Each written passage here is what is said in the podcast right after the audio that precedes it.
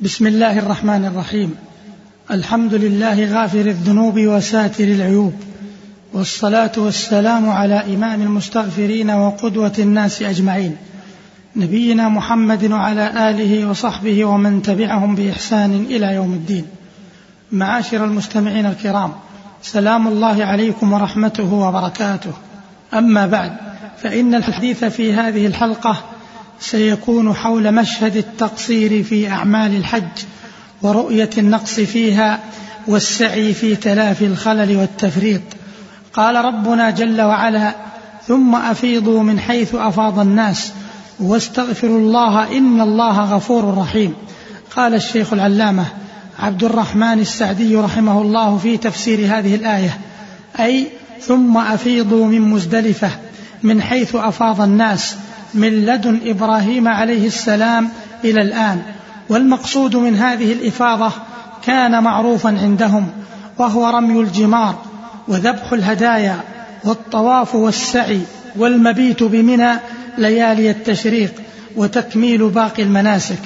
ولما كانت هذه الإفاضة يقصد بها ما ذكر والمذكورات آخر المناسك أمر تعالى عند الفراغ منها باستغفاره والإكثار من ذكره فالاستغفار للخلل الواقع من العبد في أداء عبادته وتقصيره فيها وذكر الله شكر الله على إنعامه بالتوفيق لهذه العبادة العظيمة والمنة الجسيمة. وهكذا ينبغي للعبد كلما فرغ من عباده أن يستغفر عن التقصير وأن يشكر على التوفيق. لا كمن يرى أنه قد أكمل العبادة ومن بها على ربه وجعلت له محلا ومنزلة رفيعة فهذا حقيق بالمقت ورد الفعل كما أن الأول حقيق بالقبول والتوفيق لأعمال أخر. انتهى كلامه رحمه الله. معاشر المستمعين الكرام الاستغفار طلب المغفرة وهي ستر الذنوب والعفو عنها ووقاية شرها والاستغفار من أجل القربات وأنفع الطاعات وأعظم موانع إنفاذ الوعيد والاستغفار ختام الأعمال الصالحة فيختم به الصلاة وقيام الليل ويختم به الحج كما مر وتختم به المجالس فإن كانت ذكرا كان كالطابع عليها وإن كانت لغوا كان كفارة لها. ولما وفى نبينا صلى الله عليه وسلم تبليغ الرسالة والجهاد في سبيل الله وأقر الله عينه بعز الإسلام وظهور المسلمين ودخول الناس في دين الله أفواجا أمره الله بالاستغفار فكان التبليغ والجهاد عبادة قد أكملها وأداها فشرع له الاستغفار عقيبها وبالجملة فهذه حال العبد مع ربه في جميع أحواله. فهو يعلم أنه لا يوفي هذا المقام حقه فهو ابدا يستغفر عقب كل عمل صالح فكل أحد محتاج إلى مغفرة الله ورحمته ولا سبيل إلى النجاة بدون ذلك. ولذلك ينبغي أن يختم الحج بالاستغفار فهو يكمل الحج ويركع ما تخرق منه بالجدال ونحوه. أيها المسلمون من الناس من لا يعرف من موجبات سخط الله وأسباب عقوبته إلا المعاصي التي شددت الشريعة في النهي عنها. فإذا تابوا من عمل سيء فإنما يتوبون منها. فهذه حال عامة المؤمنين. أما خاصة المؤمنين فحالهم أكمل وأتم.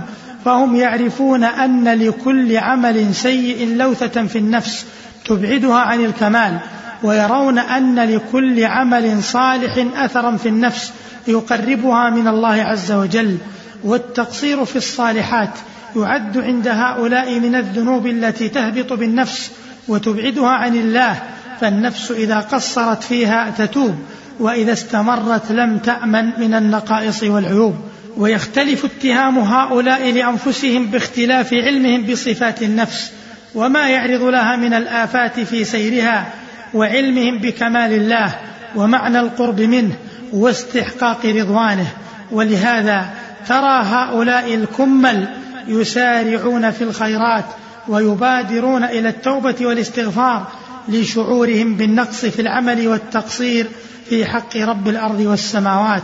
أيها المستمعون الكرام للاستغفار فضائل جمة وأسرار بديعة وبركات متنوعة فمن ذلك أنه طاعة لله وأنه سبب لمغفرة الذنوب ورفعة الدرجات ونزول الأمطار والإمداد بالأموال والبنين. فقلت استغفروا ربكم إنه كان غفارا.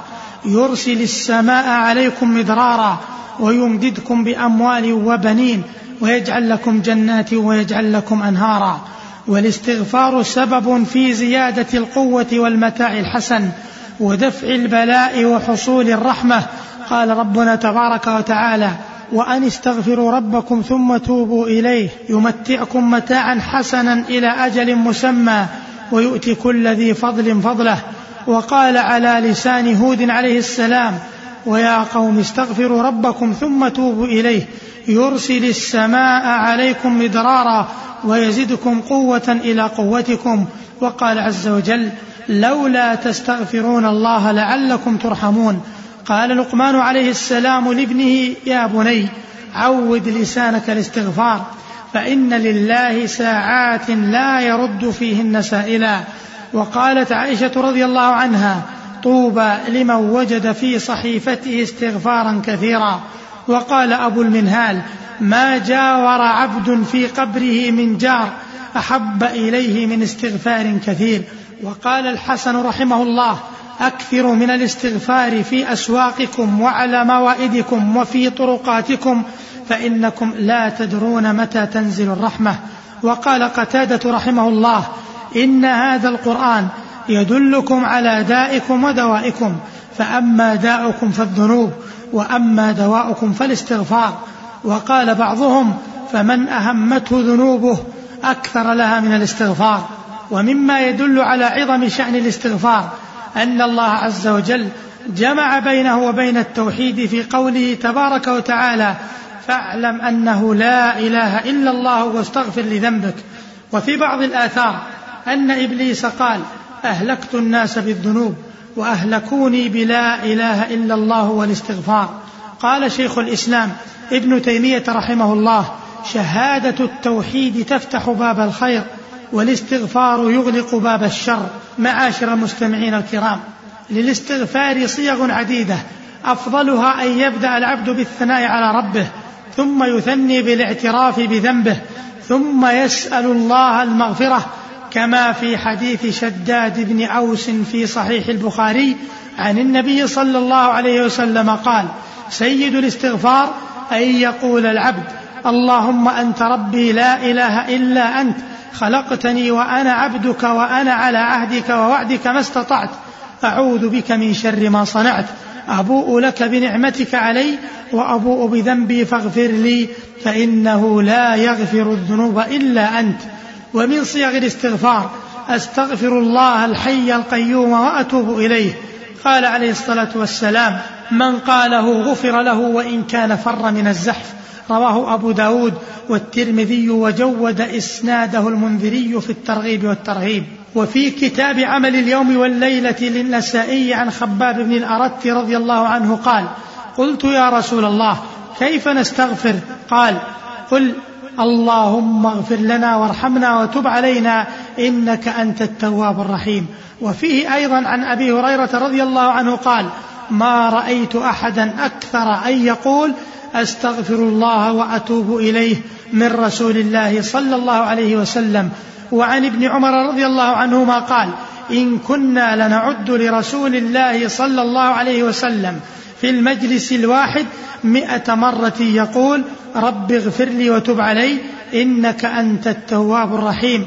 رواه أحمد وأبو داود والبخاري في الأدب المفرد والترمذي وابن ماجة وصححه ابن حبان.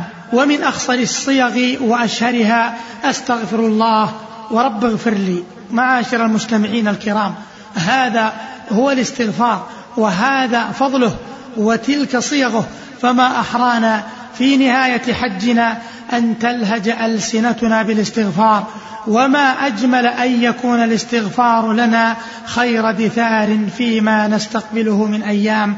اللهم تقبل منا ومن المؤمنين وتجاوز عن تفريطنا وتقصيرنا وصل اللهم وسلم على نبينا محمد. والسلام عليكم ورحمة الله وبركاته.